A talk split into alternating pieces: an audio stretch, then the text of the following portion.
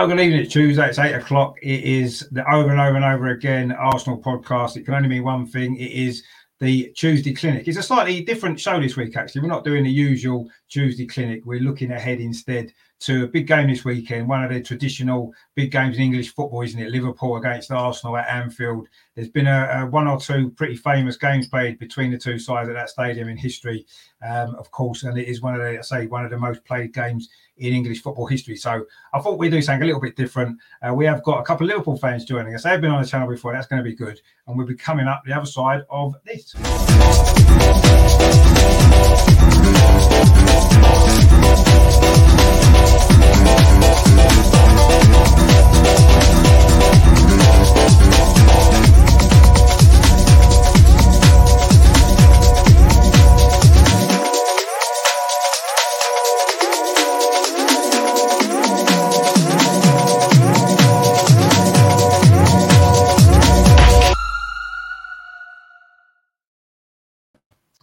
So, as you can see from the intro there, we've got uh, Liverpool fans from the 1892 Reds podcast. Of course, we've got Luke and Ricky. I know you've been on this channel before. Welcome back. It's good to uh, good to have you back on again.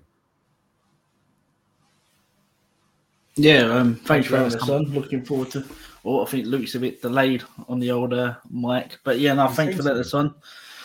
And we can talk no, about no, the massive game.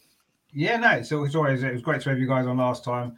Um, you know, it's a big game of the season, so I thought we'd do something a little bit different on the channel. It's in kind of uh, looking forward to it, really. Um, I don't think there's anywhere else we can start, really, then other than talking about this guy, because at the minute he's really on fire.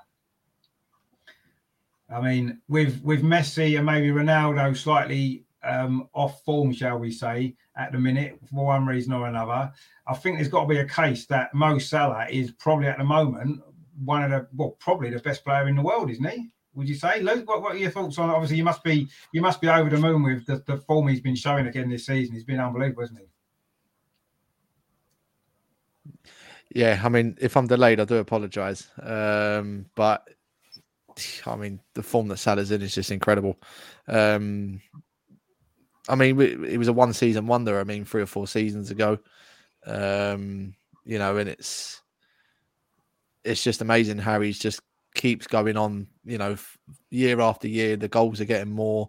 Um, you know, his it's not just the goals he's scoring. I mean, the goal contributions and you know everything that he does for the team. Um, he's just, as you said, Richard. I think he is at the moment probably the best player in the Premier League and definitely one of the best players in world football. Um, last couple of games, he's been on a bit of a goal drought, though. To be honest, um, he was a bit. He wasn't wasn't at his best against West Ham. Um, you know, hopefully the international breaks probably helped him because he's had you know a long few months to actually you know obviously been scoring the goals. So hopefully that breaks helped him for this game against Arsenal because you know the last few last few times he's played against Arsenal he's actually done pretty well in front of goal. So hopefully for our sake, obviously he's back to scoring ways. Yeah, I mean, I, I, know he always tends to do well against Arsenal. He's got a great record against us, as, as most uh, of the kind of top teams do anyway. So it's not a surprise. But I mean, the, the form he's been in, it's almost like I mean, I, a couple of years ago, everybody was was saying how important Virgil Van Dijk was to Liverpool, and, and it, of course he is. But I, I, believe now maybe Salah's perhaps become even more important. Do you think so, Ricky? Now he's, he's maybe your main player that you maybe can't do without above everyone else for the last couple of seasons, I've been talking about Van Dijk. Without Van Dijk, we don't do anything at the minute. Mo Salah's overtook Van Dijk in that sense because mm. if Salah don't score, I, I, can't tell you who's on the score for us. Um, I think he's not. He's the only game he hasn't scored in this season, I believe, Burnley. Um, so he scored in every other game. So without him scoring goals, it's, it's going to be very tough for us to win these sort of games. Um, you could see against West Ham, he didn't score, um, and we struggled to break them down. Like West Ham, a good team in a minute.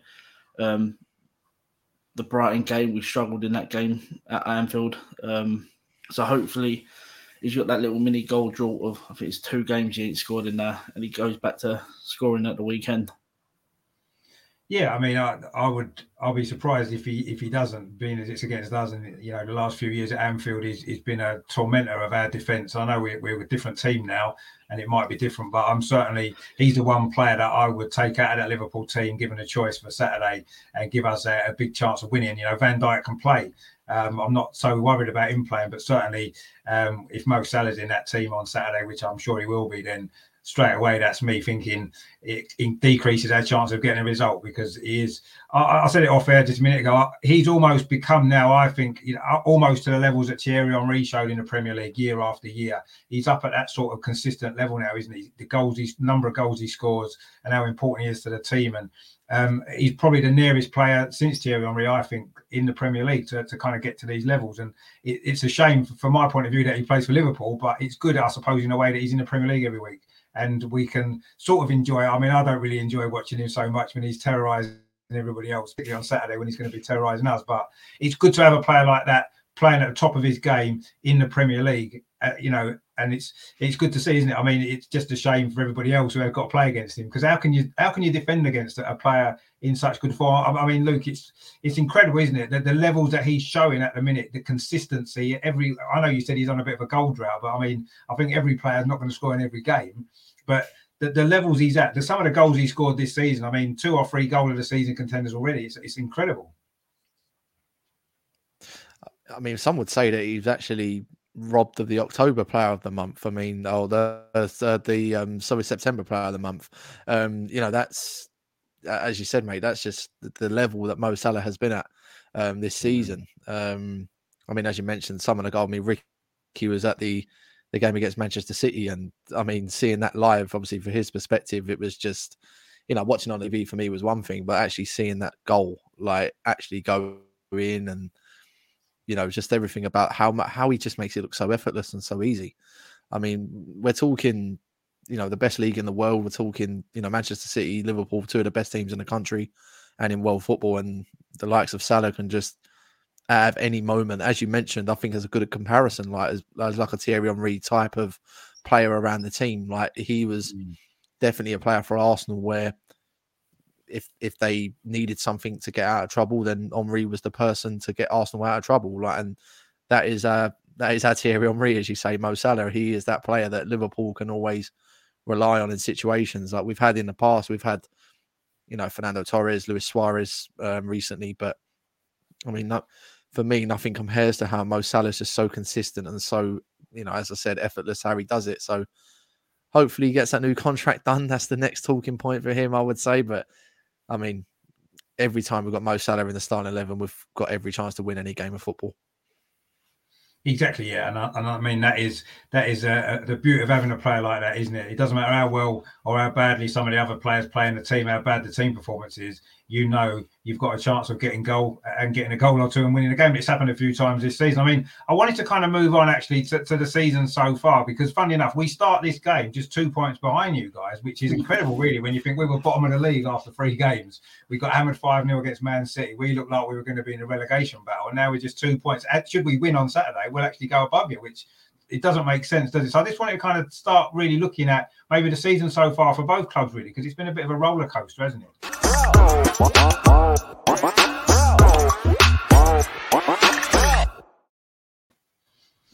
I mean, Ricky, from the outside looking in, I kind of get the feeling that Liverpool have been very hit and miss. That they've, they've played some incredible games. A game against Man United, for example, Watford, you know, brilliant. You look at Liverpool and you think, wow, this team's going to blow everyone away. And then there's been other games, as you mentioned recently, the West Ham game, the game against Brighton at home, one or two others where it's not been the same Liverpool team that we expect. What do you think the reason is for that? Then why do you think it's so inconsistent this season? Um, international games is a lot. Um, obviously, we had the Euros in the summer. Um, Liverpool are not blessed with massive squad depth.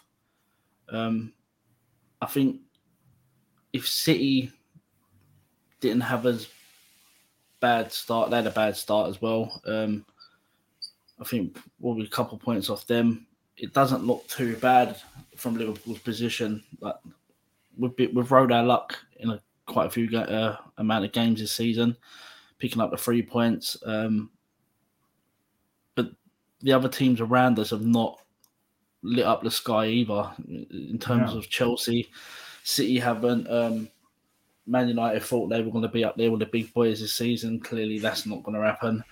Um, I mean, I'm not going to lie. I thought Arsenal were about to become a banter club after watching them at the start of the season. Um, I've seen a lot of people criticise Arteta, calling him a PE teacher. Um, he's the right man for Arsenal at the minute. Um, he's got them playing some good football. And like you said, two points behind us after being bottom of the league for a while. Um, it's going to be interesting this season, I think. Um, obviously, we ain't got international break now for the next three, four months, which which could help Liverpool if we could manage to keep some players fit. Um, Christmas is a busy period. I think if Liverpool come through the busy period, picking up points, I do think we could go on to win the league. Um, it just it's going to come down to how we get out of December and the middle of January.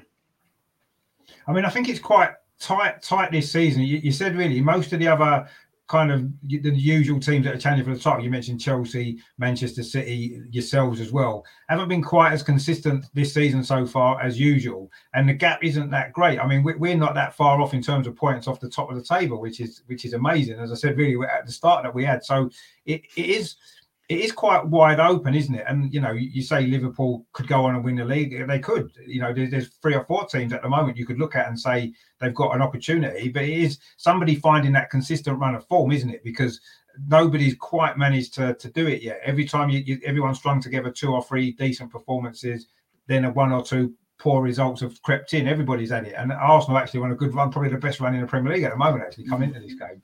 Um, I, I mean, Luke, obviously the season has been has been very up and down. You've actually only won two um, out of your out of your six your last six Premier League games actually, and they were both away from home. So, do you think there's a problem at Anfield this season? And if so, why do you think you've maybe struggled for the, to get the wins at home? It's a good question, actually. I think you know everyone thought last season you know, look, Anfield's always been a fortress the last four or five mm. years. Um, you know, last season behind closed doors, I mean, it didn't help Liverpool because obviously Liverpool, you know, you go to Anfield atmosphere, you know, it's like the 12th man, isn't it? Obviously at Anfield, as people yeah. say. Um, but I mean, if you look at recent form, even going back into last season, um, I mean, Brighton came to us, you know, our last game against Brighton, and they got a two-all draw from being 2 0 down. Man City got two all draw. I mean, we love two two draws at the moment at home, yeah. but um, it's a it's an interesting one because I, I, can't explain why. To be quite honest with you, I don't know why our away form is just apart from the last game against West Ham has just been you know our sort of road out of trouble. Really, we usually do rely on you know playing at Anfield to be our sort of mm. way out to be getting three points in, in certain games. Um, I mean that the home games we've had have been quite tough. I think maybe the fixtures. I mean, we've we've played Chelsea at home already. We've played Man City. Um, Brighton for me has always been like a bogey side for us, especially over the last couple of years. Um, so we've had, you know, the home the home games we've played we've played at the moment have been quite tough.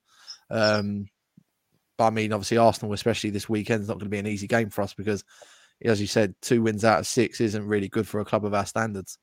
And I think Arsenal do go into this game as you know the form team at the moment over the last sort of six to ten games, so it's not going to be easy.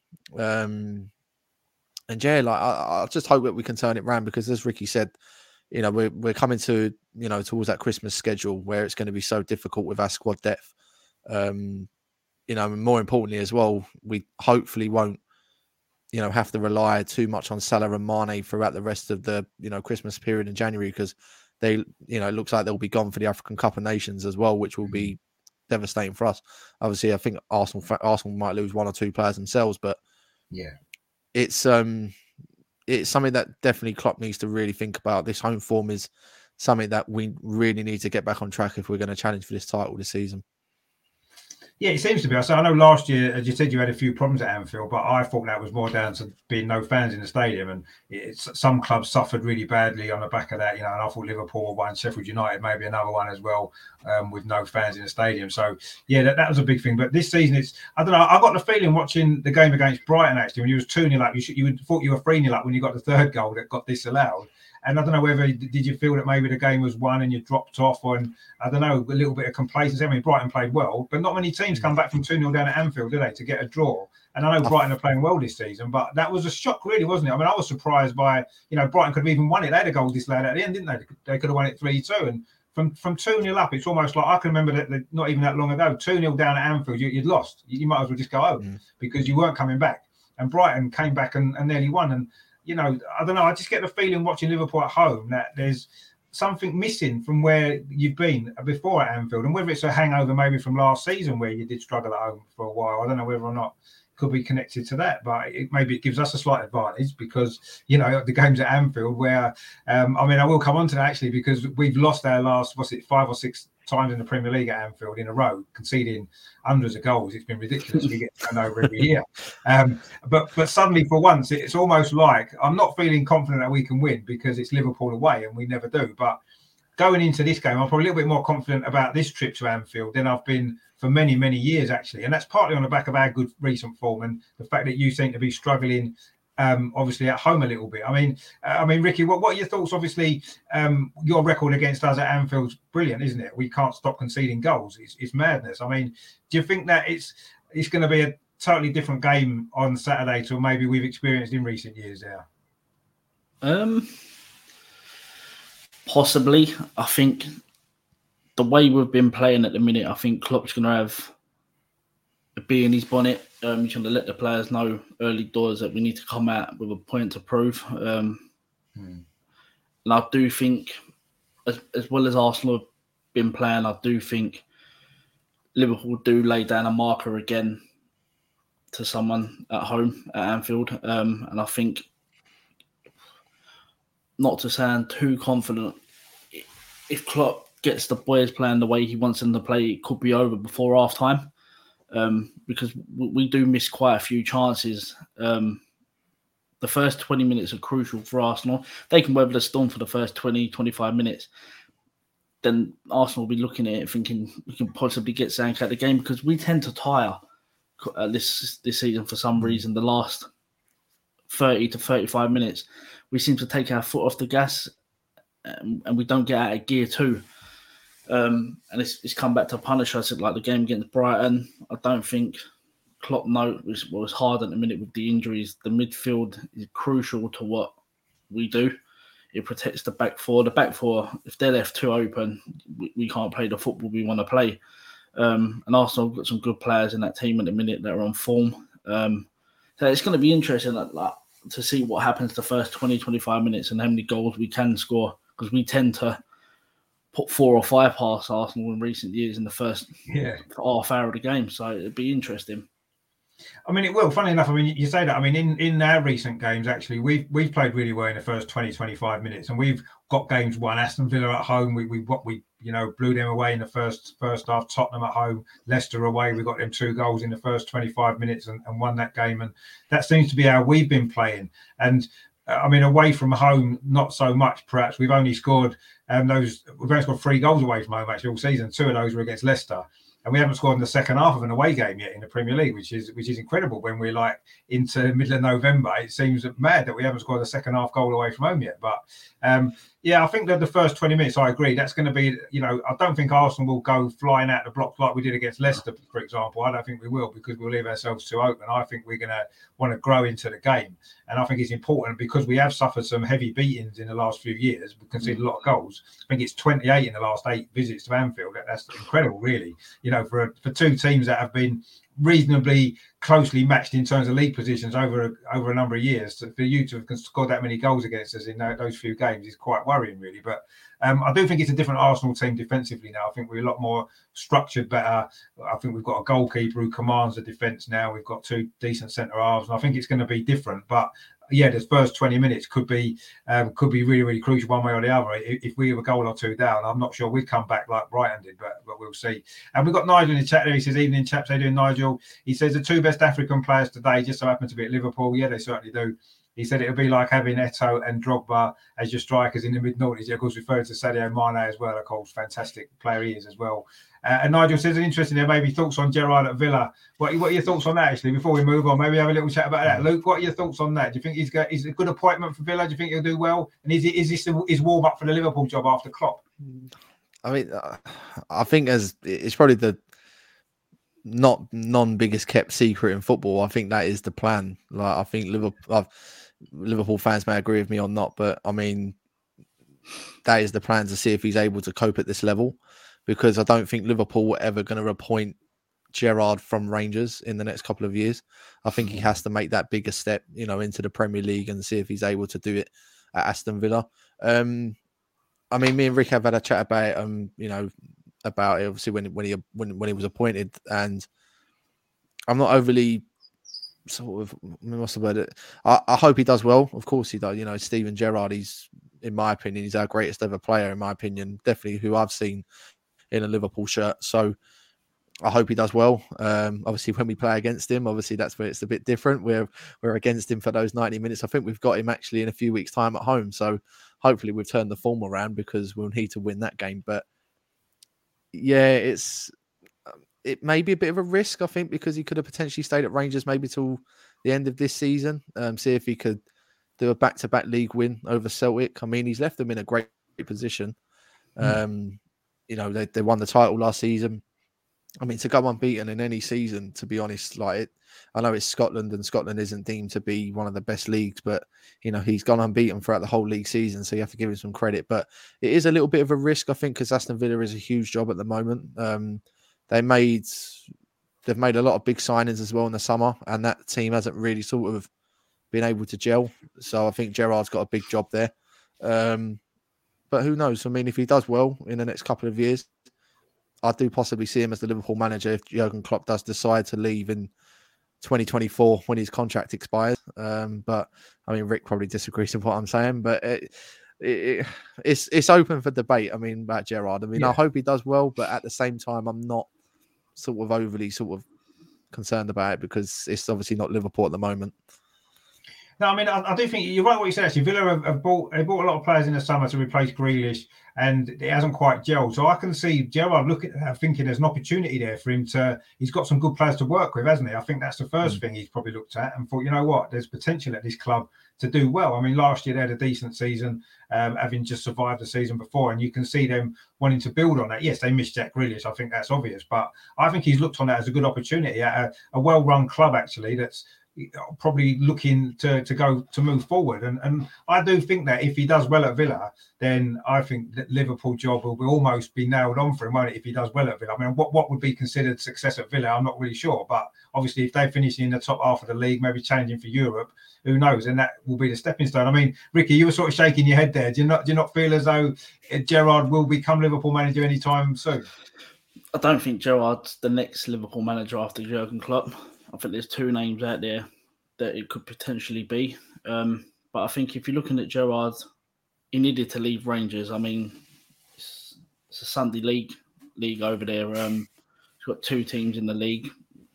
You can't get the Liverpool job off of a Rangers yeah. job. So I think Gerrard looked at it. Villa become available. Let's be honest, I reckon Villa are one of the best teams outside the top six. Um, who who else would you take in that league if you're Gerrard looking at it? You got Villa who are financially well backed.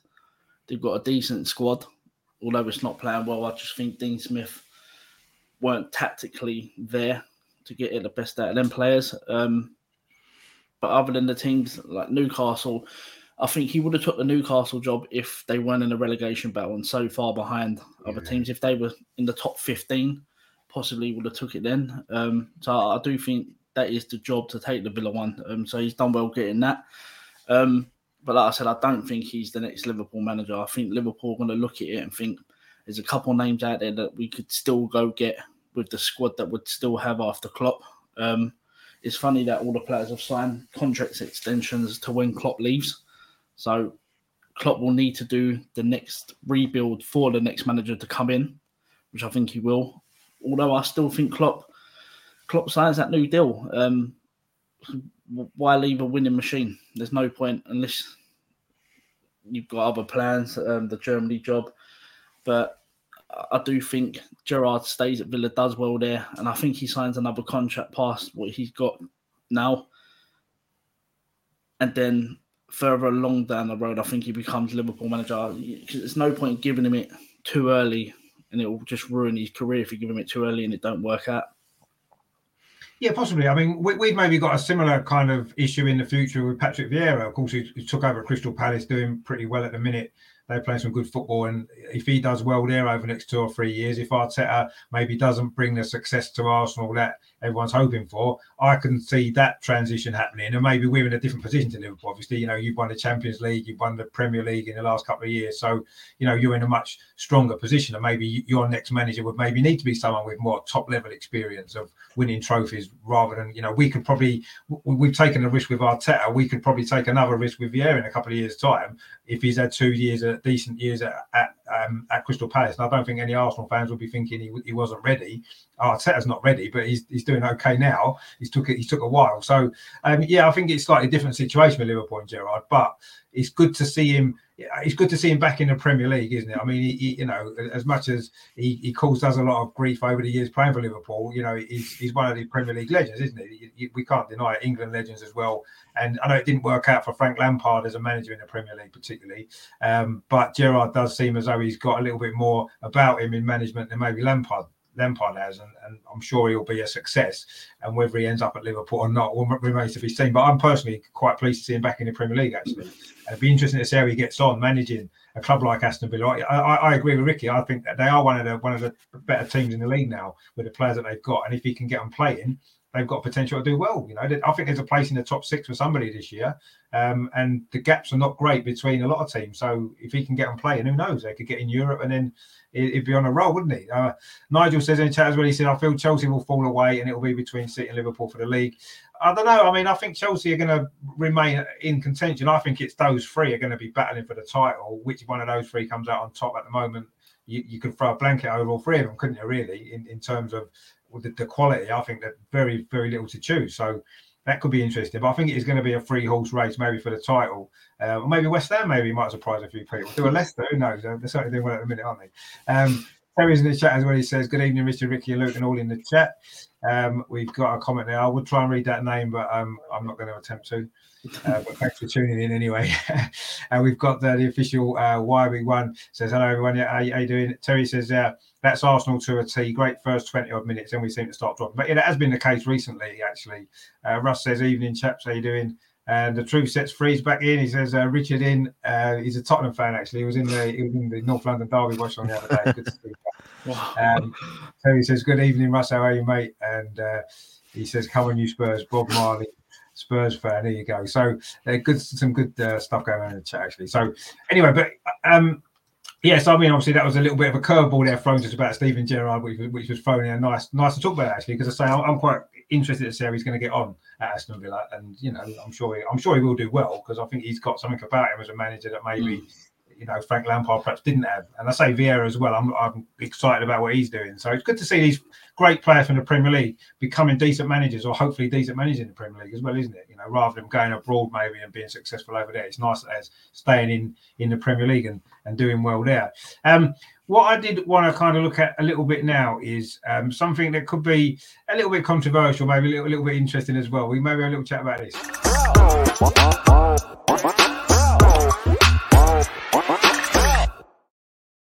Now I know you two will probably pick eleven Liverpool players in a combined Arsenal Liverpool eleven. Um, I don't necessarily think that's quite fair. So I think we need to maybe have a little discussion and try and squeeze a couple of Arsenal players in at least. And I think we can. I think there's a good case for two or three maybe to get in there, maybe more. We'll see. I mean, I think interestingly enough, if we start with the goalkeeper, I mean, obviously at Arsenal at the minute, Aaron Ramsdale is absolutely on fire. He's probably the informed goalkeeper in the Premier League at this moment in time. He's still young, he's still learning, and, and he made his England debut, of course, last night. And of course, he's, he's up against um, Alisson, of course, who's been one of the more consistent goalies in the Premier League for the last sort of few years. It's, it's, and he has scored a goal in the Premier League as well, of course, which is uh, unusual for a goalkeeper.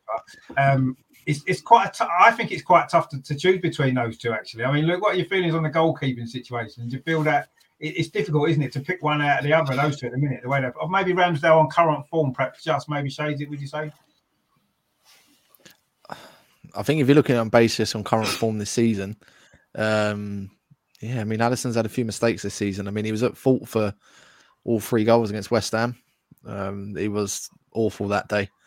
Um, obviously, if you're looking at goal threats, then obviously Alisson is a lot better than Ramsdale. um, but I mean, personally, Ramsdale's been excellent. You know, he's been an excellent signing. He's been, a lot of Arsenal fans, you know, felt that he wouldn't be a great signing for, for Arsenal because of you know Sheffield United and Bournemouth. He got relegated, and Arsenal were in a bit of a problem because you know they felt would he get relegated with him. But as good as Aaron Ramsdale has been, I mean Alisson has been you know probably the best goalkeeper in world football over the last couple of years. Um, I know on basis of current form, I think Ramsdale could get the nod, but for me, Alisson has to be the, the number one. Uh, you know, compared to the two in the in the in the sort of compared eleven, you have to put Alisson in there.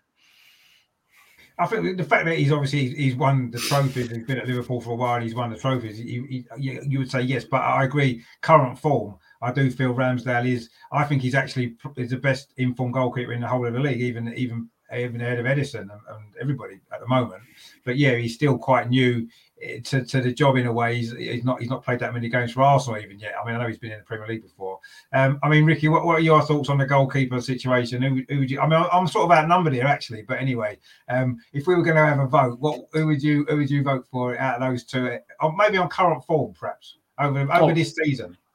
Oh, Ramsdale all day long. I mean, Harry's not the number one for England. They keep picking T Rex arms Pickford in front of him. Um, yeah, I did think Ramsdale was going to be a bit of a joke signing because he's been relegated.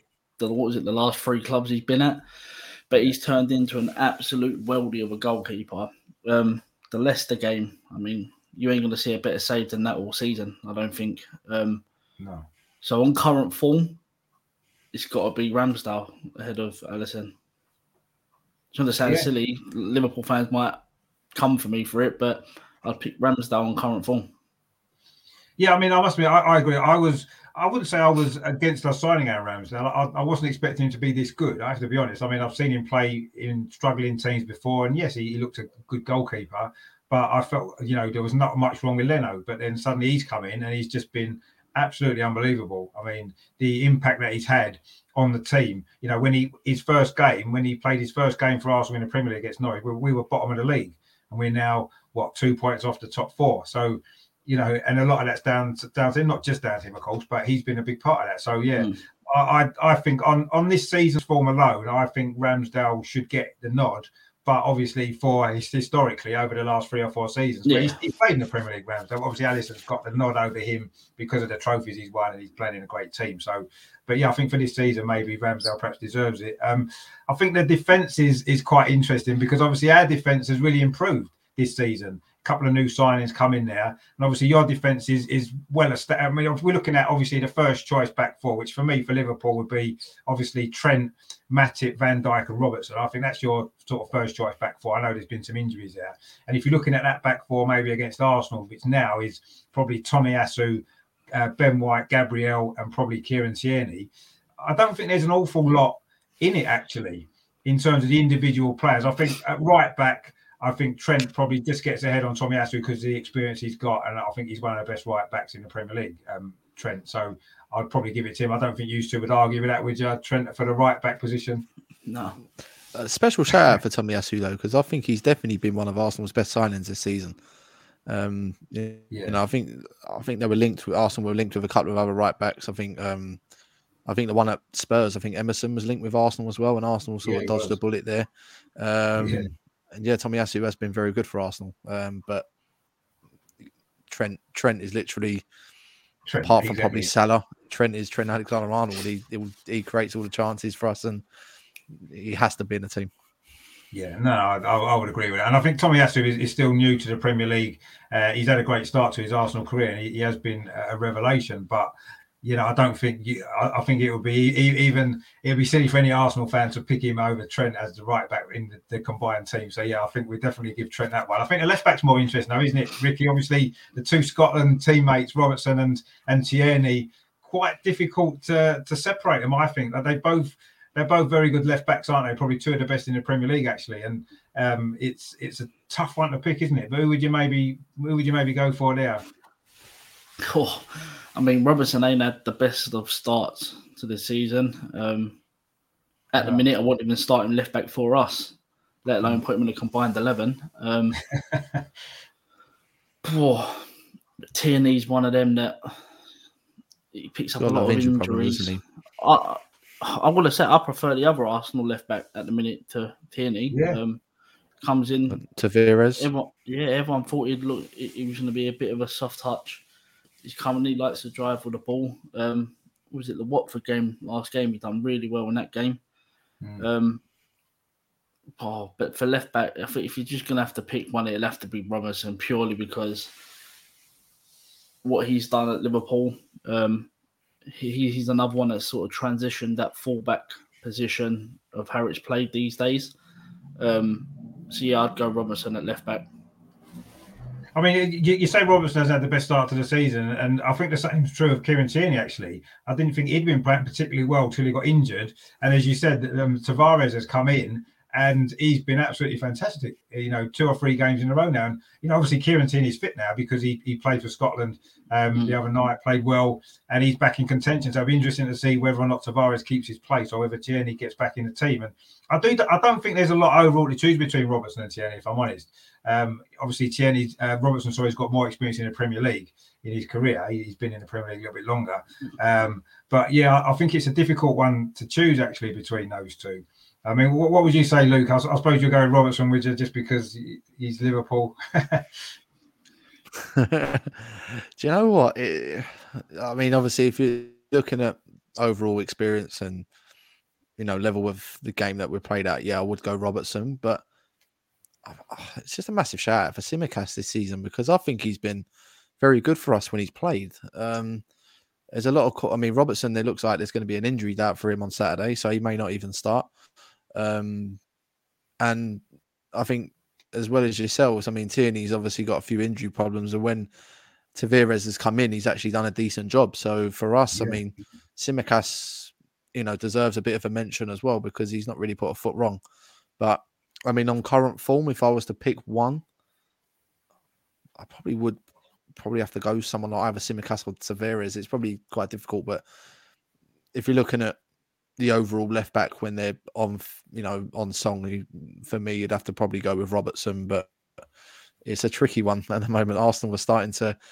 I mean, if it was a year ago, I mean, as you said before, it'd be a lot of Liverpool players in there, but this season it's not been mm. Liverpool's way. So it's going to be a bit of a tricky one when it goes to obviously the different positions. Exactly. I mean, I don't think I'd have done this last season because it would have been 10 Liverpool players probably, and uh, well, maybe even 11 Liverpool players quite possibly um, last season. So I think, you know, that you see that. And it, fair enough, we've only mentioned maybe three or four players already, and you can almost see that there's not a lot of difference, is there, between a, man for man so far in the teams, is there? So, so far, I mean, we'll, obviously there'll be a few others later on uh, in the team that will maybe there'll be a bit more difference. But even the two centre backs, obviously Van Dijk is is a, is a pick straight away. We don't even need to have a discussion about that, do we? You know, no matter how well Gabriel, and I think Gabriel's been brilliant for Arsenal, and Ben White's getting there. Van Dijk is is the is the man. He's, he's probably the best centre back in Europe anyway. So he obviously would get straight in the team. It's just who would be alongside him. Obviously, Joel Matip, perhaps your first choice, sort of defender, hasn't he been over the last couple of seasons? You know, we've obviously got sort of Ben White and Gabriel this season have really come on. Um, I've never been totally convinced by Matip, if I'm totally honest. I, I can see his strengths, but he, he's, he's always been for me the weak link in the back four for Liverpool. And if I was playing against Liverpool, I'd be wanting to target him, um, obviously, as opposed to Van Dijk anyway. But you'd want to target Matip because I feel he's got a mistake in him. Um, I don't know what you guys, you watch him every week, uh, whereas I only watch him sort of properly maybe two or three times a season. So maybe it's, it's harder to judge. I mean, um, what would you say about that, Ricky, then, for, for the sort of partner in Van Dijk? Would you, would you look at Matip or maybe one of the two Arsenal guys who have been brilliant this season? As well as the Arsenal boys have been, I think I'd have to go for Joel Matip. I, I think he's been better than Van Dijk this season. Um, wow. he, he, he drives with the ball out of defence. He knows how to. He's a ball playing centre half, which is massive for what we do. Um, but yeah, he's definitely been the better out of him and Van Dijk. Um, if I was going to pick an Arsenal centre half out of the two, it would be Gabriel. I'm still not convinced of Ben White. Um. I hmm. think he gets anyone that's got a bit of pace kills Ben White. Um, he, yeah. he's quite rushing to a tackle. Um, we see it against Lukaku. Lukaku just dealt with him, and I think it was Mari at the time that you had at centre half.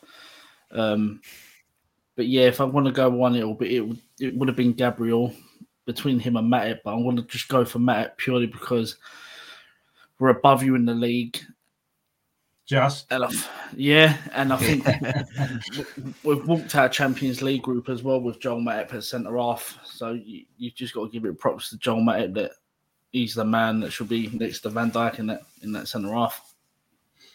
Yeah, I mean, I think I, I, would I would agree. Out of our two, definitely Gabriel is the, is the better one, and I think Gabriel's actually been the difference at, at, the back for Arsenal. I think Ramsdale and Gabriel coming into the team after the Man City game has been what's turned our season around and he's been absolutely brilliant. And you know, you say maybe Van Dijk's not been in the best form this season, but even a even a half, even a fifty percent Van Dijk's better than most centre halves in the league, oh. isn't he? So you know, it's not it's not so much a problem. But yeah, I think that's an interesting one actually. I say I've never really been a massive um, fan of, of Matip, but I don't perhaps watch him enough to, to, to maybe form a proper judgment on him. And I do feel that Gabriel for me has been absolutely brilliant this season. So I, I, would be tempted to give it to Gabriel. I mean, what are your thoughts, Luke, on, on Matip? Is he as good as, as Ricky says, or is he maybe over exaggerated it slightly?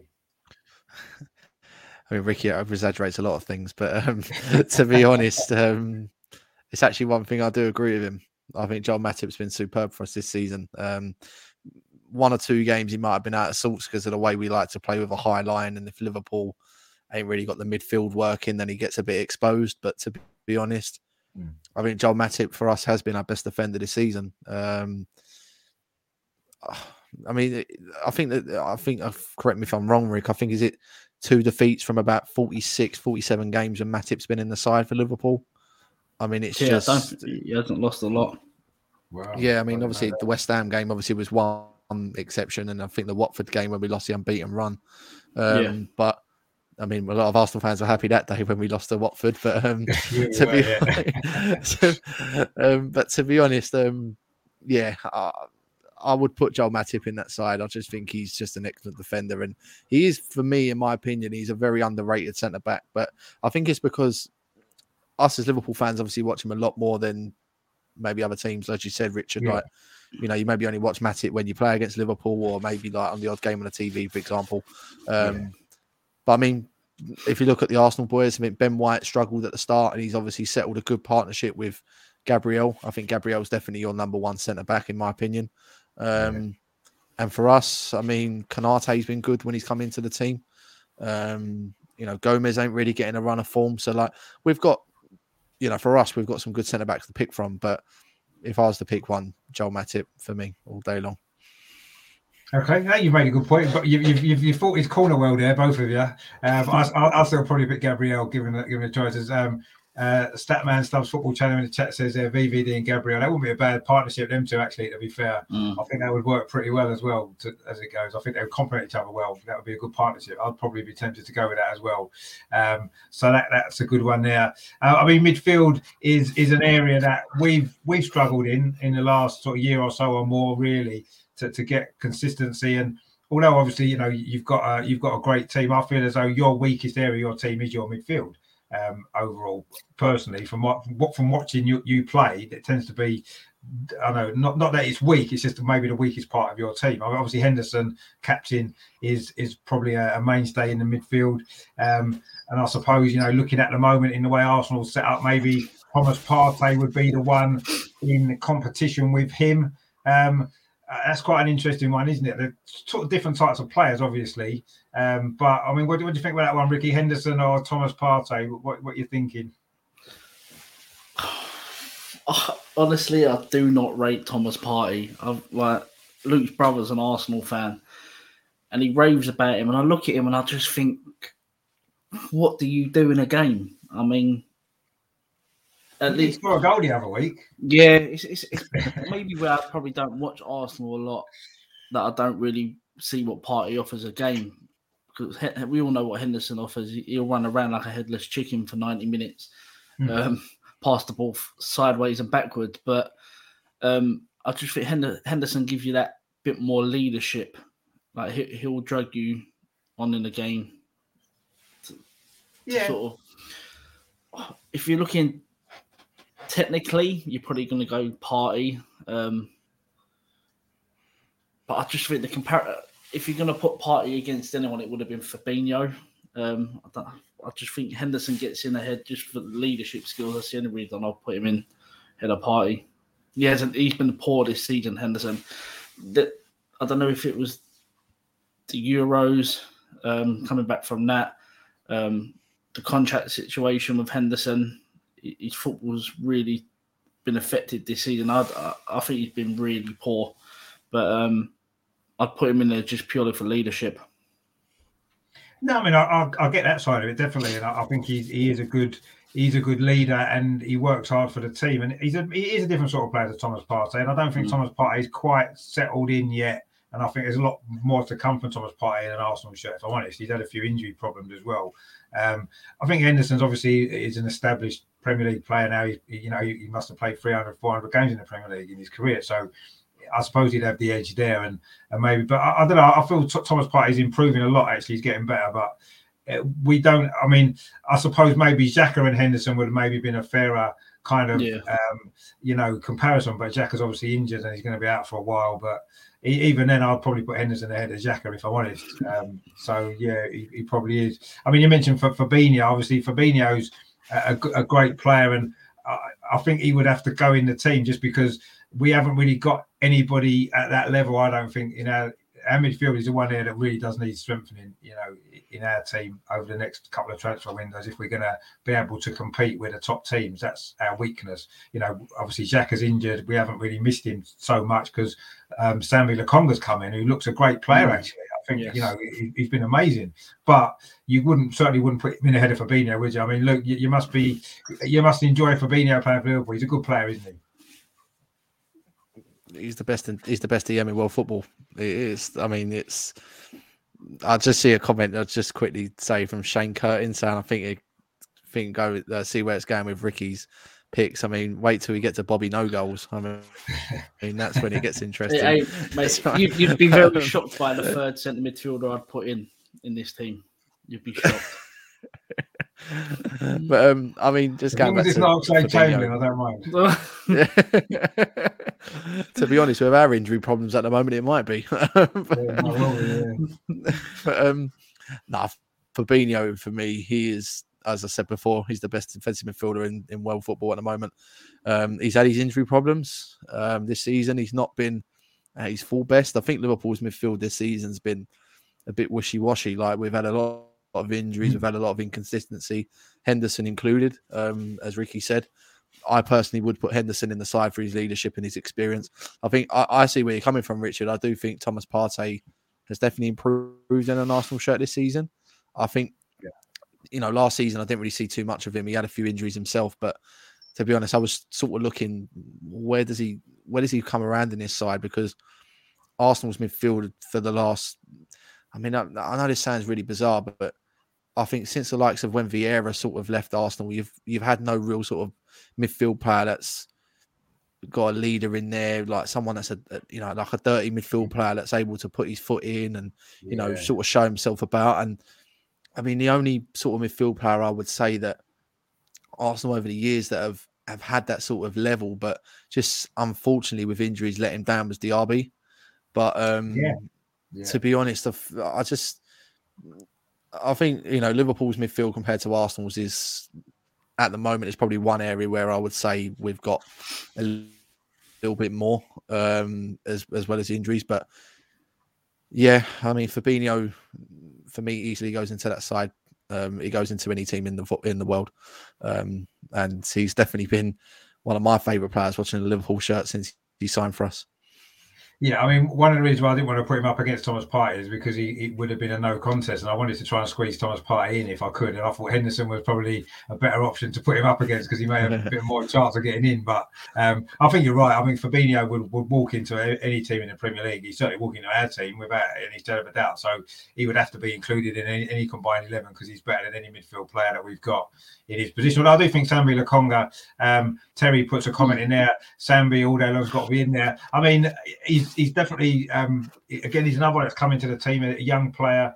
Um, hit the ground running. He's, he's put some really good performance in. I think it's a little bit too early to maybe put him in a midfield with some of these Liverpool guys that have been there and done it, and you know got the got the medals to prove it. So maybe in a, in a few years' time, Sambi may well uh, feature. I, I, think it's a little bit too early for him. We've got an interesting lineup here actually from from the official Wire1B says uh, combined 11 on form Ramsdale, Trent, Gabriel, Van Dijk, Tavares. Interesting choice there.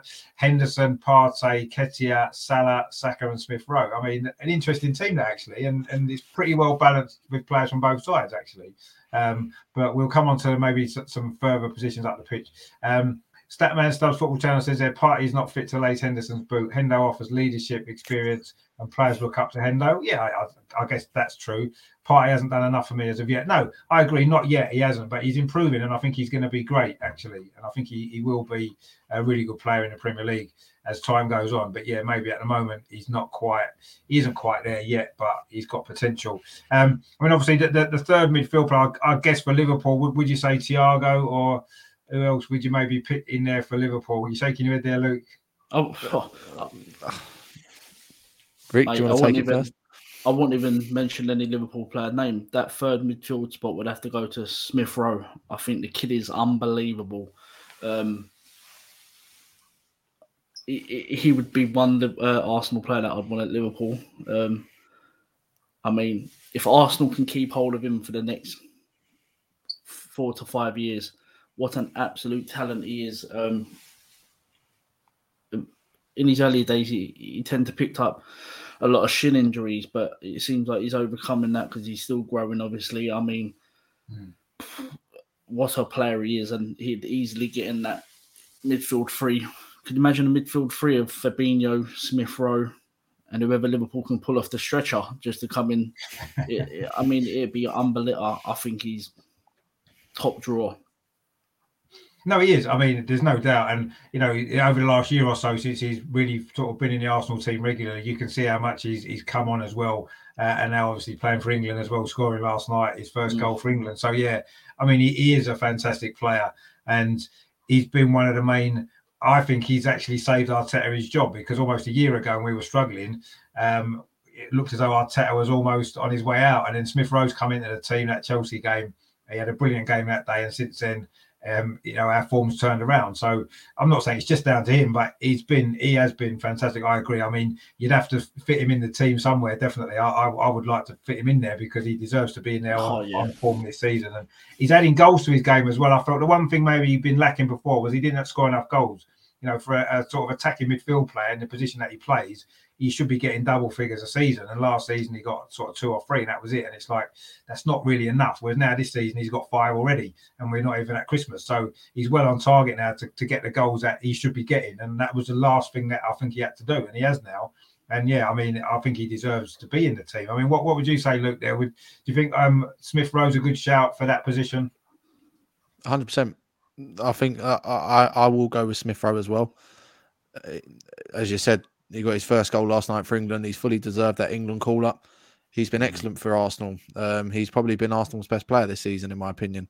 Um, he's definitely come under the radar. He's definitely one that maybe last season Arsenal didn't really sort of think that would he be able to be good enough to get into that starting eleven, uh, you know, and even into the squad. But he's proved a lot of people wrong. Um, I think. I mean, uh, looking at Liverpool's midfield, I was shaking my head about Thiago I mean, Rick calls him the prawn cracker. Like he's literally just he can't stay fit. He, he's Thiago is a you know in world football over the last ten years, Thiago has definitely been one of the best central midfield players in the world. Mm. When he's in a Liverpool shirt, we can definitely see what he can do. You know, he's he's a great passer of the ball. He's able to you know break defenses down with his passes. But he's just again, whenever he puts a Liverpool shirt on, it looks like it's a two week injury and he's out for eight weeks. Like we just don't know what's going on with him. Um, but if I was to pick another third, the third midfield player that we've chose, it has to be Emile Smith Rowe. He's been fantastic for Arsenal. Um, I think Lokonga has been very good for Arsenal. A lot, a couple of good shout outs there as well. I think for us, I think the only other two that have been pretty decent for us. Um, I think Naby Keita has been pretty good when he's been fit. Um, mm. He's probably been one of our best midfield players, to be quite honest with you, Naby Keita. Um, and again, always injured, but Curtis Jones, again, just always picks up injuries there and there. But, and I mean, we can't forget about him. I think we've me and Rick forgot about him the last few weeks, but Harvey Elliott's been absolutely exceptional for us. He was getting in the team when we were playing Chelsea. Um, you know, that fortunately we see pictures a few days ago that he's now back in training, which is a great sign for mm. us. And he looks like he will be, you know, Liverpool's next big star in the next couple of years in that sort of position because we felt that he'd be more of a wide player, but he's now playing more centrally. And, you know, if he would have stayed fit, you know, we wouldn't have got the injury against Leeds, then Harvey Elliott would be a massive mention for this combined 11. But Mm. Yeah, I think if you're going to go on form and the way he's been this season, Smith Rowe definitely in the side. Yeah, no, you, you make a good point actually. There, obviously, that was a bad injury at Leeds, wasn't it? Well, that was that was awful. It was accidental as well. I don't think it was a bad tackle necessarily, was it? It was unfortunate the way he got injured. But it's good that you said. If he is back up and running again, that's great, and hopefully he'll be back playing again soon because he's got great potential as well. Um, but yeah, I, think Smith Rowe deserves to be in there. Definitely, I don't think there's any doubt about that. And we've got a comment here in the chat from the official uh, Y1B says, "I've just um, just found a ball in West London from one of Partey's shots." yeah, some of them have some of them ended up all over the place on the M25. Some of them have ended up so. Um, but he, he, did he did score the other week, didn't he, with a header? So that's good. Hopefully he'll get a few more now. But yeah, some of his shooting hasn't been the best to be fair. And the truth sets free says there. Um, to Jordan Henderson, a forward pass is like skydiving for him, so adventurous. yeah, obviously not not a fan of Jordan Henderson, but um, again, as it's been mentioned before, I don't think we can argue too much with what he's brought to Liverpool over the years, I suppose, as captain and stuff. So um, that's fair enough. Now we come on to the most interesting part of the team. I think the front three. You know, the, the famous Liverpool front three. It's been called, but I do think that Arsenal have got one or two shouts as well to maybe uh, be in with, with, with a chance. You know, some of the forward players that we've got. Um, I mean, we'll skip over Mo Salah because he's definitely in there regardless. I think he's definitely there. So it's Mo Salah and, and plus two others, isn't it? Really, it's just which two. I mean, um, easy, it's an easy decision is it? it might be an easy decision for you, but I, I, think there's, I think there's, there's three or four options that we could look at for those two other positions. Obviously, I suppose the first one we'll look at it will be will be Firmino because uh, you know you're. I, I, don't know if uh, he's uh, one of your favourites at the minute. Is he, Bobby Firmino? What are you thinking, Ricky? He won't get in the combined eleven. My my front three would be Saka on the right, Salah down the middle, and Mane on the left. I mean, Saka again another absolute talent Arsenal have got there. Um, same as Smith Rowe. Hmm. pair of them are complete ballers. I mean, they're going to be in that England squad um, for years to come. If Gareth Southgate knows what he's doing with that 11, um, clearly he don't. But Saka, Smith Rowe, if Arsenal can keep them away from Man City for four to five years, who knows what Arsenal can do as well as uh, obviously strengthening. But the front three, Salah picks himself, Saka in there because he's class, and I just think Mane gets in there above of let me pick up a paycheck every week and maybe score the odd tap in here and there. Aubameyang. Yeah, I mean, I, I, I think that's a bit harsh, but I kind of get where you're coming from because he, he, he, does tend to give that impression quite a lot, to be fair. But um, I think over the course of his career, and certainly the time he's been at Arsenal, he, he scores goals, and he, he's more than matched Sadio Mane's output in goals, hasn't he? Uh, over the last three or four years he's been in England, so I don't think it's necessarily as clear cut as just Mane straight in over Aubameyang. I mean, I do think there's one or two others that we've maybe not even looked at. I mean, I think um, Diogo Jota's a great player actually, and um, the way he's always seems to pop up with goals when he plays.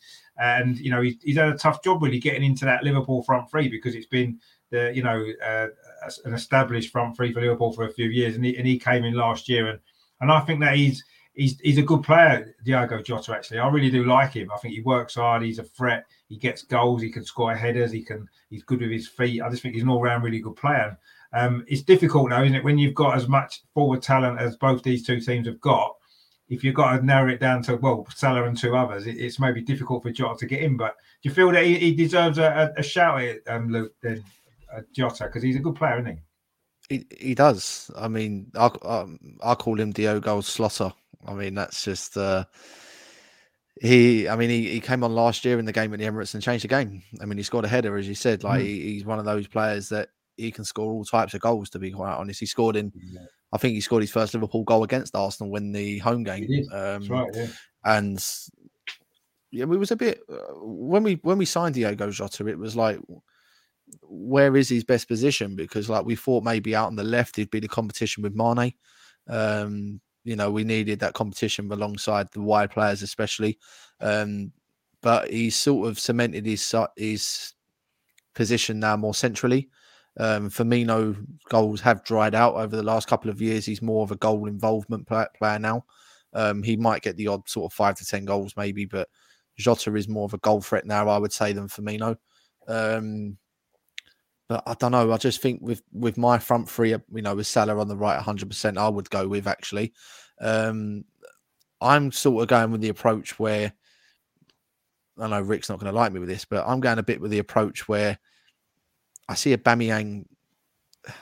He's always scored goals wherever he's wherever he's scored, and mm. it sounds a bit strange. But I, I mentioned earlier about Arsenal haven't really got that sort of leadership skills. I mean, he's actually not too bad of a captain, I would say, in that Arsenal team. What Arsenal have got around them, I think if you look at that Arsenal setup right now, I don't think there's many sort of leaders leaders in that side. I think Aubameyang has tried to take that role with his own sort of thing. But I think if you look yeah. at his his goal record, I think you can't not leave him out. He has to be for me through the middle. I think if he's in Jurgen Klopp's eleven, I think in Jurgen Klopp's Liverpool team right now, he will score us 15, 20 goals a season. There's no doubt in that. Um, for me, Aubameyang has to go in, into that central position. Left hand side, it's a difficult one. Mane's been a lot better this season than what he was last season. Um, but as we mentioned before, Bukayo Saka's been he's been exceptional. If I'm going on form, I'll probably go with Saka to be honest at the moment. I think Mane's had a couple of off games more compared to Saka this season. So my front three, I know it's a bit strange, but I'm trying to be a bit more. I don't know, not too more Liverpool biased, I should say. Um, I'm going to go with Salah, Aubameyang, and Saka.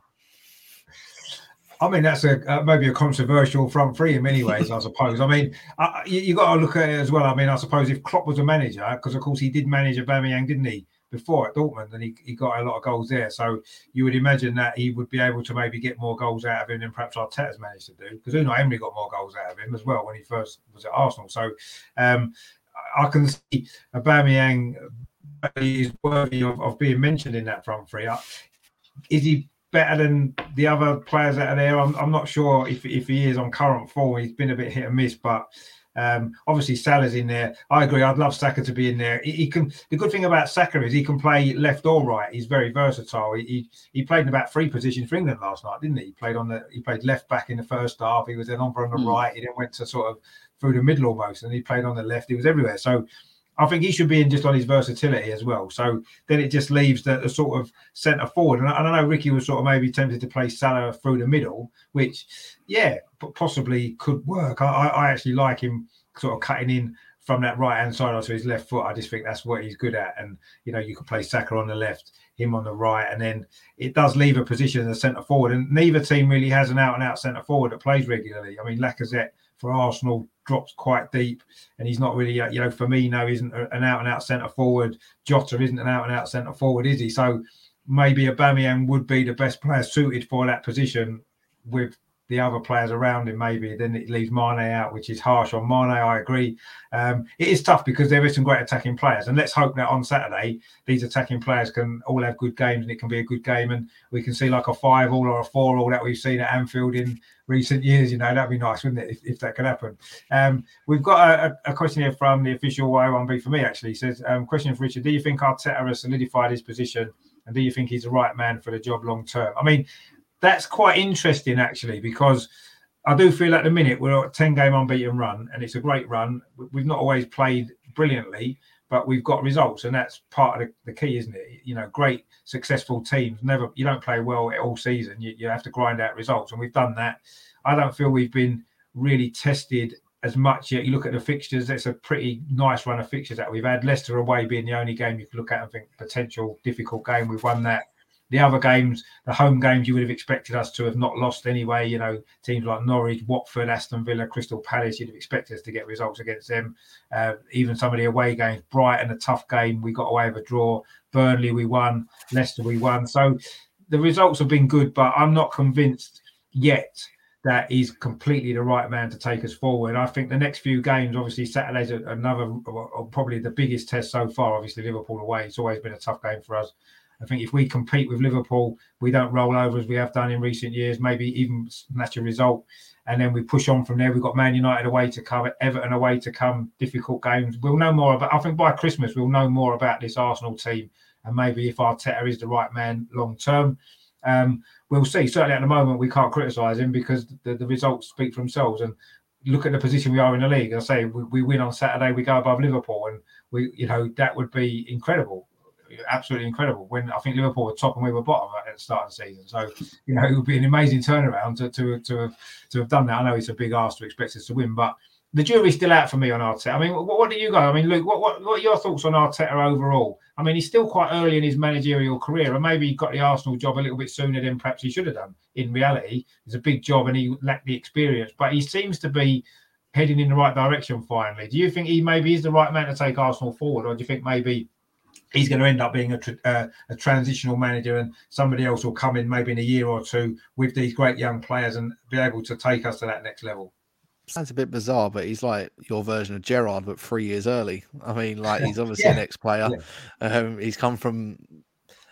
I mean, he he must he must have taken a lot in of what he learned when he was with Pep Guardiola. I mean, I mean, all jokes aside, surely he didn't just put the cones out. Like he must have learned a lot under Pep. But um, you got to give him a bit of credit this season. He's turned it round. I mean, the first few games, Arsenal were literally on the verge of, you know, it's a relegation season for Arsenal. Mm. But he's obviously, uh, you know, he's made history at Arsenal again. I mean, was it they were bottom and Spurs were top, and now they're above them? I mean, it's just, uh, I mean, obviously, yeah, I know Arsenal fans would like that, but to find themselves only two points behind Liverpool at the moment in this season, no yeah. Arsenal fan in the world, and even Liverpool fans would have actually seen that happening. And no. you in that situation, apart from Liverpool a bit of poor form and Arsenal being good, you've got to give credit to the manager, and I think he's obviously done a decent job.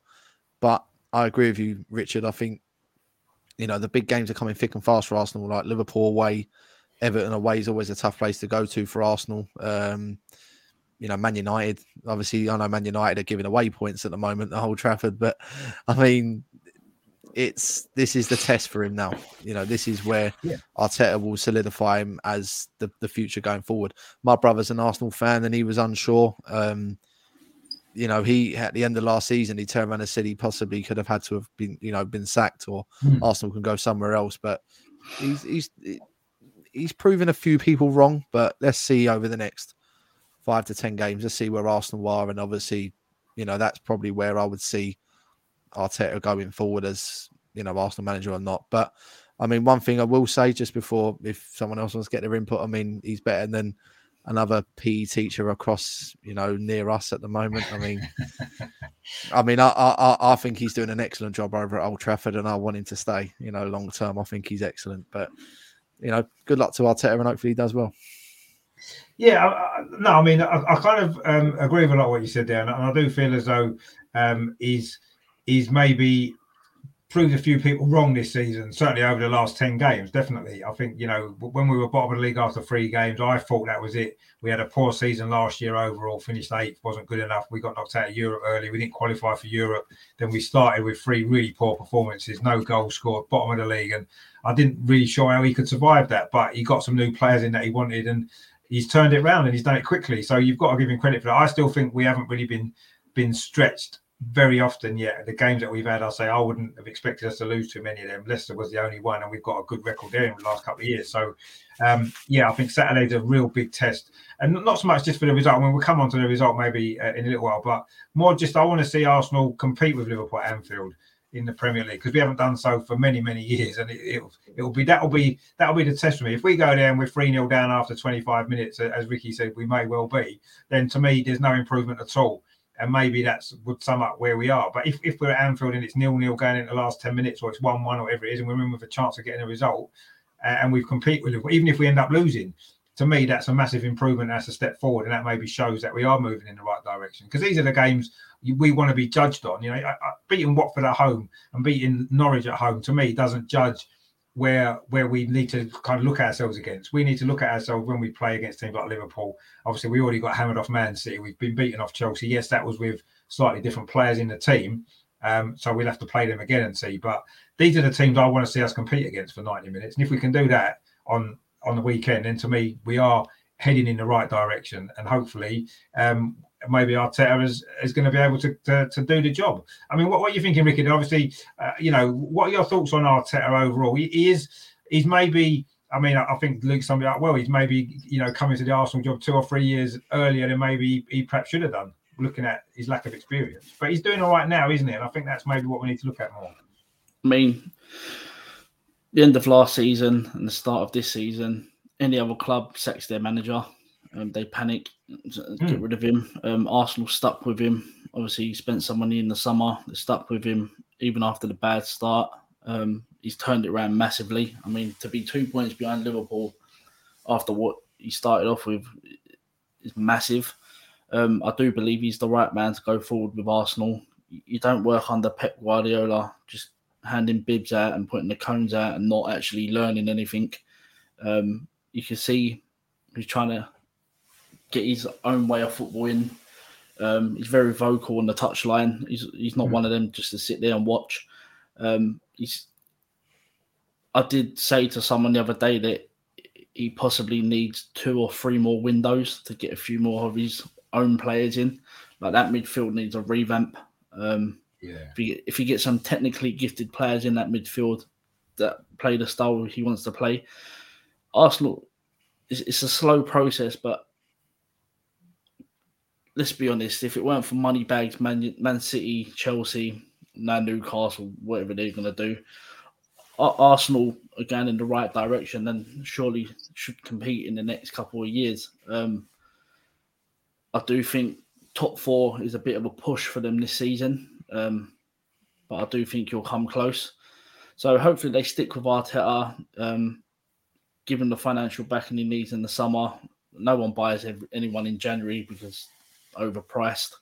Um, but yeah, he's got a solid foundation, two good centre halves. He's got a top goalkeeper. Um, got some young English players that are coming through that look unbelievable.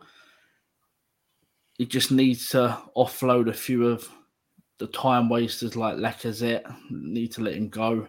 Um, Aubameyang always seems to step up when when he comes under a bit of criticism. He's not a left winger. Um, I think Arteta's finally figured that out that you can't play him on left wing. So it's exciting times for Arsenal fans. I just think they need to stick with it and not jump on Arteta's back if you do go through because you've got a very young team. So I do think you will go through periods under him where you're not picking up three points everywhere, but you just got to stick with it.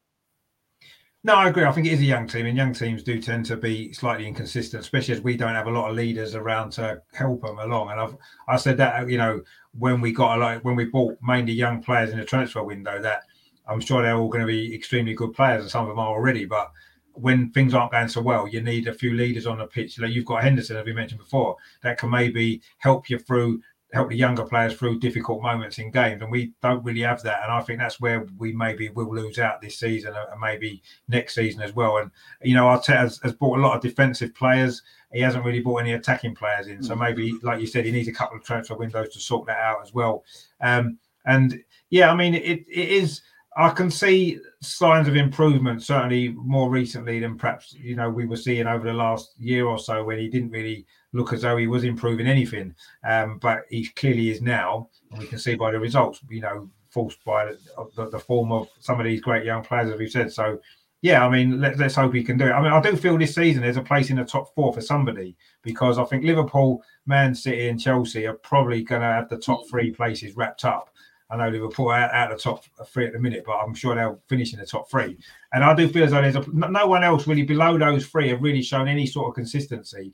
And you know, there's a place I think in the top four this season for somebody. You know, whether Tottenham can sort it out under Conte, who knows? You know, Arsenal are up there at the minute. If we can keep going, who knows?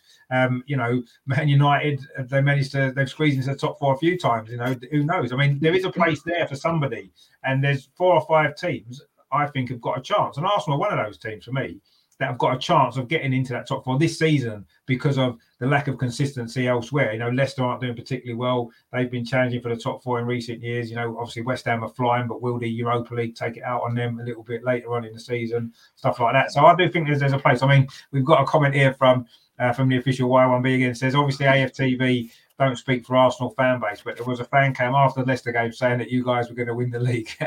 I think his name was um, something I general or something. Okay, I mean I, I, haven't seen it. I don't really watch that very often, but I mean obviously I think winning the league's a little bit over optimistic to be fair. But I do feel as though there is a place in the top four that's available for somebody, and why not us? You know, if we can keep consistency going that we have done, who knows? I, think I don't think we could be far off that. Maybe I thought the top four was out of our reach at the start of the season, um, and after the first three games, I thought finishing eighth, seventeenth would have been a good result. But now you can kind of see that that, that that that one place in the top four that may well be up for grabs. You know, we're in there fighting for it now. We're not that far off points wise, and you know, and I think Saturday will maybe show us a little bit more. Um, Shane, going back to the team, uh, the combined team says Auba would get goals in the Liverpool squad. Yeah, he definitely would, but will Mane score as many for Arsenal? Well, that's an interesting point. Actually, would Mane score as many for Arsenal as he, as Aubameyang would score for Liverpool? Maybe that's a good way of looking at it because obviously Liverpool have got a better team that have you know are winning leagues, winning Champions Leagues. Arsenal have been struggling. Aubameyang still been scoring goals in a struggling team, and I think it's obvious he would score goals for Liverpool the way that you play. Would Mane get similar amount of goals in the Arsenal team. I, am not sure if he would actually, just because of the way Arsenal play, wouldn't bring the best out of him personally. I don't know what you guys think. Luke, what do you think about that? Yeah, I think it's, I think it's difficult, you know, because you obviously you don't imagine Mane in the Arsenal team, obviously the way they play, um, but. No. It's always difficult to judge sort of any player. I mean, obviously, would they do that in that team or that team? But I'll always go back to the first season we signed Mane. I mean, again, was a debut against Arsenal when he scored um, in that yeah. away win. Um, but I'm looking in that team. I mean, there was no Salah in that side. Um, that was a season after. I mean, we had, I mean, we had Coutinho, who was sort of a complete player at Liverpool at that point, but he was on the verge of leaving. I mean, everyone sort of knew he was going to be going to Barcelona at some point. Um, but you could clearly see that Mane was the star man, really, at that time. He was the Liverpool player who, yeah, he was like, uh, not the same level, but like he was like the Mo Salah type player. Like he was the one that Liverpool would look at to really get us out of trouble. And I think if he played in the Arsenal team right now or back then, I think he would get a, quite a few goals, to be honest with you. I think because of the type of you know that he's got pace about him. He's very direct. He's he's obviously very good in front of goal. Mm. I think he would be quite good in your setup, but I don't think he'd get as many goals as he does compared to a Liverpool side because you know the way he links up with Firmino, Salah, you know, on a regular basis is just exceptional. But I, mm. I definitely think he would do well in an Arsenal side if he was in that team. No, I mean, I, am not saying he wouldn't do well. I'm not sure if he's maybe score as many goals, just because we don't tend to score as many goals as Liverpool. We don't play a style that would. I think he'd be a very good player whoever he played for Mane because he is a, a great footballer. And uh, but but yeah, I'm not sure if he would quite have the same impact the way that Arsenal play. That's all, just the style of play more than anything against him personally. I think he's a great player. And funny enough, I remember having a conversation on. We, went to Anfield a couple of years back, two or three years ago. Obviously, when Arsenal were there, and uh, I was speaking to a Liverpool fan before the game, and he was sort of saying, "Oh, um, you know, which which Liverpool player you're most worried about?" And I actually said Mane, even ahead of Salah, because of you know, at that particular time, I thought Mane was maybe slightly ahead of uh, of Salah at that particular time, two or three years ago. But obviously, since then, Salah's just gone on and on, hasn't he? And, and gone up a level, as we said. So, but yeah, I think Mane is a great player. Uh, I mean, I do think it's a style of play, isn't it? And the way Arsenal play. I mean, do you think that, Ricky, that maybe Arsenal's style wouldn't bring the best out of Mane in the way that it does with Liverpool? He maybe wouldn't have that same link ups that he's got with Liverpool that he's had.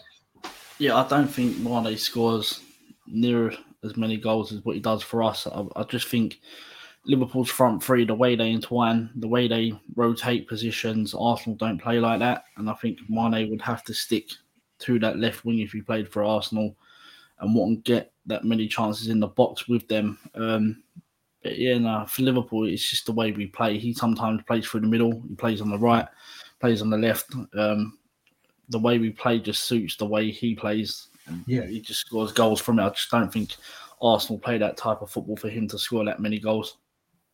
No, and, and I think maybe that, that comes down a little bit for me as well to the, the the manager getting the best out of his players, and I think that's what Klopp does, and that's what he's done. Mm. You know, he, he, did that with Aubameyang at Dortmund, whereas Arteta would struggle to get the best out of Aubameyang, uh, and I think Arteta would maybe struggle to get the best out of Mane at Arsenal as well if he had him, just because of that. Just seems to be the way he's gone. That's nothing against Arteta. I just think Arteta's more he's more defensive the way he sets his teams up. So maybe the forward players don't always, you know, produce the best form sometimes. Mm. That's probably why we struggle for goals. And I think that would happen to Mane if he did come to Arsenal, but not he ever would. Um, Terry says uh, West Ham looks solid, um, hard to beat and scoring goals. Yeah, at the moment they do. I just feel the Europa League is going to take its toll on them actually as it goes on. If they progress in that competition, I don't know if they've got the squad depth to, to cope with a, a, a top four challenge plus the Europa League run. Um, and the official one YB says, "Yeah, take West Ham's bubble machines and they'll crumble. That's their weakness, bubble merchants." yeah, well, that's fair enough. Yeah, um, that, that's probably true. Um, Russ says, uh, "As long as Arsenal show some fight, I'm not bothered if we." No, exactly. That's my point. Really, I want to compete with Liverpool at Anfield because we haven't done so in the Premier League certainly for a long time. So I just want to see us give a good game, a good account of ourselves, and if we do that, I'm sure we'll all understand that there there is progress there, and we'll all be able to see it quite clearly. So what we'll need to do then, before we finish, we do need to maybe look at the game itself and maybe do this.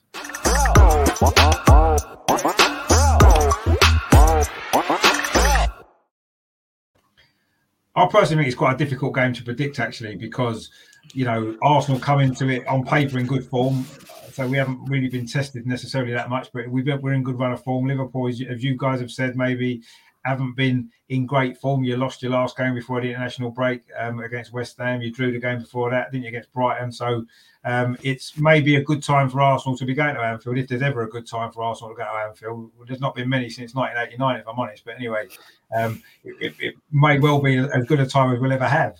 Um, and if we're ever going to get a result against Liverpool away, I would say this could be our time. But that probably means nothing when the game starts on Saturday. When you look at our poor record, uh, you know the defeats that we've had, as we mentioned. I mean, Luke, what are your thoughts ahead of this game? What what would your what would your score prediction be? I personally think it's quite a difficult game to predict, actually. Be very careful, shouldn't I, Rick? Shouldn't I? Um, I'm predicting a Liverpool win. I mean, we're at home. I expect us to turn up you know, we've got some injuries at the moment. Um, just see a report that Origi's limped off against Wales tonight, um, which will add to our injury worries um, for the weekend. Because um, Divock Origi usually likes playing against Arsenal at times, um, yeah, but um, it's a difficult. I, I, I, agree with you though. I think Arsenal should be going into this game with a lot of confidence, especially the way Liverpool have been playing at Anfield and you know our recent form. But, but I do think the national break has come at the right time for us. Um, if I'm to go for a result, I know there's always goals in this game with Liverpool Arsenal. Um, I think both teams will score, um, but I'm gonna go.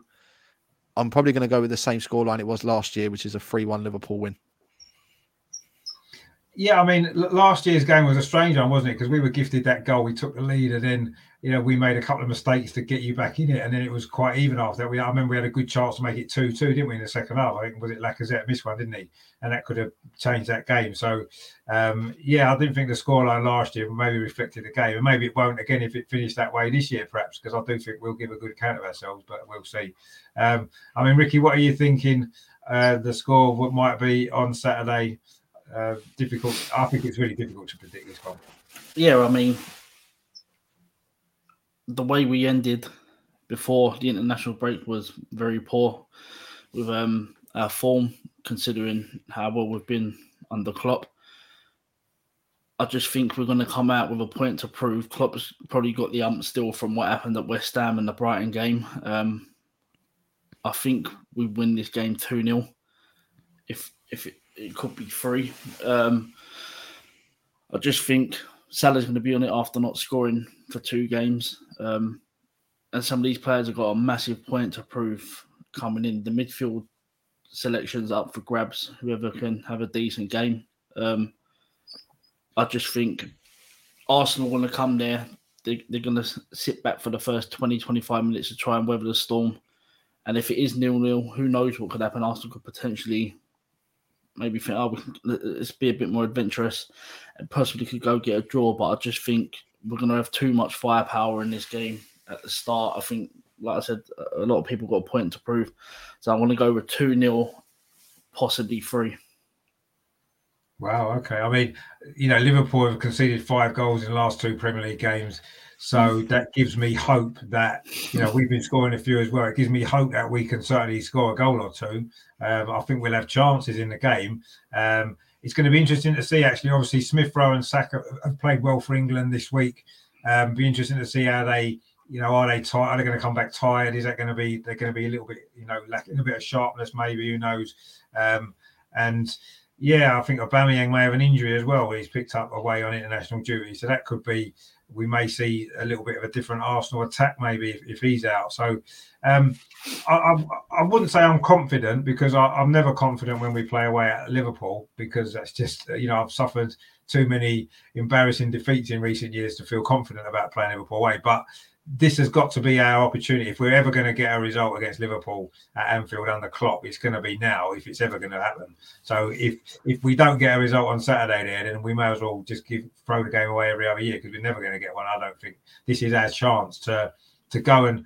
I think it'll be a big statement for for Arteta and for Arsenal to go there and get a, get a result. Actually, to say you know this Arsenal team are to be taken seriously. Because I think I still think there's people, although we're fifth in the league and we're doing well, I still think there's a lot of people that don't really think Arsenal can sustain this form. And you know, the young players have been mentioned, and maybe that's right. But I think if we go to Anfield on Saturday and put in a performance and get a result, then I think people will start to look up and say, you know what, maybe this Arsenal team could um, be, be onto something maybe. And this is a big statement for Arsenal. And you know, Terry has gone there in the chat. He said it's going to be five two Arsenal, easy win. I know what everyone's worried about.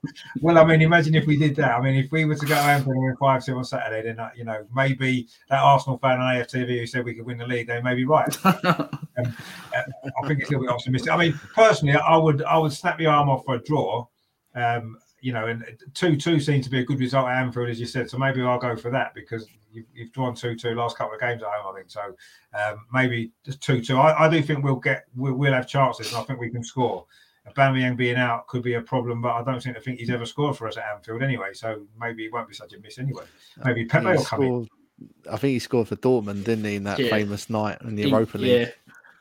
Yeah, Did he? Okay. he's, not, he's not scored for Arsenal at Anfield, I don't think. So mm. maybe he's due one. Perhaps he did score, obviously, in um, in the Community Shield, didn't he? That good goal at Wembley mm. against us, and yeah. um, I think he might have scored at, at, the Emirates as well in one of the games. But um, but yeah, so if he's missing, it's going to make a difference, maybe. But yeah, I think we can get a draw. I'm going to go. I'm going to go two two because I want to be optimistic. And I do think there'll be goals in it because I mean this is I think it's the highest scoring game in Premier League history, isn't it? Or one of one of the most high scoring mm. games you know, especially the one at Anfield. I mean, it's been a 4 4. You've, you've scored five against us a few times. So, you know, there's definitely goals in it usually, usually at the wrong end for us. I remember a 3 3 draw actually a few years ago. Giroud scored, didn't he? Um, I think you yeah. got a late. I think you got a late equaliser that night, yeah, didn't you? Uh, we Joe Allen. Yeah, that's right. Yeah. So there's, yeah. been a few, and that four-four, you got a late equaliser as well, didn't you? Benayoun got one. Yeah, in, Benayoun. That, that game was just so frustrating. I mean, that whole season, I think I mean, that whole season, I think we drew year. like eight games at home. Yeah, we, we, we lost the title by four year. points to United, and we we drew. I think it was like eight games at home, and yeah. I think out of all of them, I think Arsenal was probably the only game where we could look at and think we got away with a draw. I mean, we we drew to like Hull, Fulham, West Brom, West Brom, like all these teams you'd be thinking we should be beating, but That's football. Yeah. You know, unfortunately, it's not played on paper, is it? No, exactly, and it just goes to show that you know on any given day, anybody's. I think, especially in the Premier League this year, I think any team apart from Norwich maybe are capable of getting a result against anybody else, and even Norwich got a win, didn't they, away from home last last game. So mm-hmm. you know, I do think it's like that this season, and I think everybody's got to turn up and play well. Uh, and if you want to get a result anywhere, and I think if Arsenal do turn up and play well, I think we've got a chance because it, it, Liverpool haven't been playing well. Yeah, maybe, maybe, maybe Ricky's right. Maybe there are players with a point to prove, and you know, I'm sure Klopp's going to have them fired up um, because of the recent form as much as anything else. Plus the fact it's against Arsenal, and you know we very rarely. I think we've only beaten Liverpool once uh, without penalties. We've, we've, beaten you on penalties a couple of times, but I don't. I think we've only beaten you once in the actual ninety-minute game under since Klopp's been at Liverpool. So you know it just goes to show that he's got a great record against us which never really helps. And the official uh, Y1B says, "Yeah, Ricky Lambert to take a managerial role and to become the manager of Liverpool." well, maybe, maybe one day, who knows? I, I think Steven Gerrard maybe jumped ahead of him. Bal- Balotelli the, up front. Yeah, possibly. Yeah, that'd be interesting, wouldn't it? Um, I think maybe Steven Gerrard's jumped slightly ahead of uh, Ricky Lambert actually at the moment in that kind of role, but uh, I'm sure it'd be, be, interesting to see what happens. But yeah, I mean, it's uh, a lot of interesting stuff going on in the Premier League at the moment, actually, and I think it's I wouldn't say it's necessarily the best quality Premier League we've had, but it's certainly one of the more interesting seasons because of how open it is. And people are beating other teams you wouldn't expect, people getting strange results. And Arsenal have gone from bottom to fifth in quite a short space of time. It's eight games, whatever it is. So, um, be interesting to see how it, how it progresses between now and Christmas. I think there's a lot of big games for everyone. And obviously, Saturday's going to be um, a really big game. I say I, I think it's one of the it'll always be Liverpool against Arsenal will always be one of the biggest games of the season. You know, I know Sky tried to build up Man United against Liverpool and, and Man, the Manchester Derby and a few other games, but for me, Liverpool Arsenal is always has been one of the b- biggest games of the season. Always, any season, you, you know, throughout the world, everyone's interested in this game because it's two two of the biggest clubs in the history. It's the most successful English clubs. Everyone knows, and yeah, it's it's a it's a big game it's an important game for both clubs actually. And if Arsenal could win, you know, I say we could be we could be above Liverpool on, on Saturday evening, and that would be uh, that would be uh, that would be incredible. Actually, I, I, don't think I'd actually believe it. And even even looking at the league table, I won't believe it's true from where we were. Um, you know, against you guys who were top of the league not that long ago. Um, Terry says, Arteta will teach Klopp a footballing lesson. I can see it in my as well. Maybe you're right. I hope you are right, Terry, because that would be uh, you know, he's had a few opportunities to teach Klopp a football lesson so far in his Arsenal career, and apart from in the Community Shield, he hasn't maybe really done it enough. So, anyway, I'll just say the one win that he got in the Premier League against Klopp. I mean, Klopp and his players were just turned up half drunk after we won the Premier League. So, you know, hard. and even then, and even then, you dominated that game. We had like two shots and scored two goals and somehow won. Yeah, exactly. Yeah. so I don't, know, I don't know. Maybe it's about time Arteta did uh, teach Klopp a footballing lesson, but we'll I'm sure it won't be that case. I'm sure it's going to be a good game. I'm sure it'll be a good game, Max. I think that's the most important thing. I think it'll be exciting. I think it'll be goals and you know hopefully we can compete. I'm not expecting us to win or even i know i said 2-2 i'm not really expecting us to get a result because we just haven't done traditionally at anfield for a long time. So um, but yeah i hope it's a good game and we can all enjoy it. And hopefully you know the best team on the day gets the result. That's what i want to see. And i want to see us compete with you. Um, but yeah i mean it's been fantastic. Just give your channel a plug actually before you go because you know you're still doing some good stuff over there aren't you?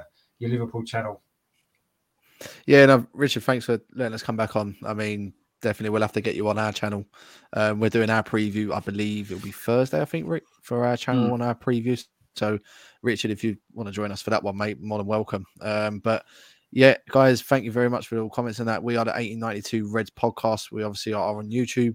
Um, we're on Twitter and Instagram, so please come over and subscribe to our channel. As I just mentioned, we are doing our Arsenal preview on Thursday. So yeah, come and check us out. And Richard, thanks again for letting us come back on. Ah, it's been an absolute pleasure. I say it was great to everyone last season. It's been great to everyone again, and yeah, we'll have to do some more stuff again. You know, throughout the the season as well. Obviously, when we play you again as well. So, Ricky, as well, thank you very much for for coming on. Been a pleasure again. No, I appreciate it. Thanks for having uh, thanks for having us on, and um, hopefully the best team wins at the weekend. Exactly. That's that's what we want to see now. As long, as long, as it's Arsenal, that's, what we want. As long as best, even if even if Arsenal aren't the best team and we win, I'll be quite. I'm, I'm, not, I'm not that bothered. But no, you're right. I hope it's a good game. It should be a good game. It's it's two, it's two of the best teams in the league at the minute. On you know on form and stuff. So I'm sure it'll be good. And yeah, it's. Uh, I say traditionally is I, I still think it's the number one game of the season for me. Arsenal against Liverpool. Um, you know, even even above the game against Spurs. When I when I was growing up in the 1970s and early 80s, Liverpool were the, were the team, weren't they? They won everything, and as much as we didn't like it, you looked up to them and admired the success that they had, and just you know playing Liverpool was was a was a massive game. Beating Liverpool was unbelievable when, when we on the rare occasions we managed to do it, and that's always stuck with me. And even now, and I know that the two clubs have been through good and bad times since. Um, it's still for me the, the game I always the two games of the season I look forward to the most actually is, is Arsenal against Liverpool because it's just the, the, the, biggest game for me that there's ever that there ever is. So I'm always looking forward to it, and hopefully this week will be one to remember. And there's been a, a, few down the years, as we've said. Um, uh, Terry says, I must admit, I'm looking forward to it. Um, hate all the international rubbish. Yeah, I mean, we saw yesterday exactly uh, how pointless international football can be. Um, and, you know, it's nice to have competitive football back again. And let's hope we can be competitive again on Saturday and it's not a 10 0 again because that won't be much fun with it. But um, I'm sure it won't be. I'm, I'm, sure we will compete finally and they'll give you a game at least. And uh, if we can keep Mo Salah quiet, I think we've got a chance of, of doing something because, you know, as we said at the start, he's the guy, isn't he?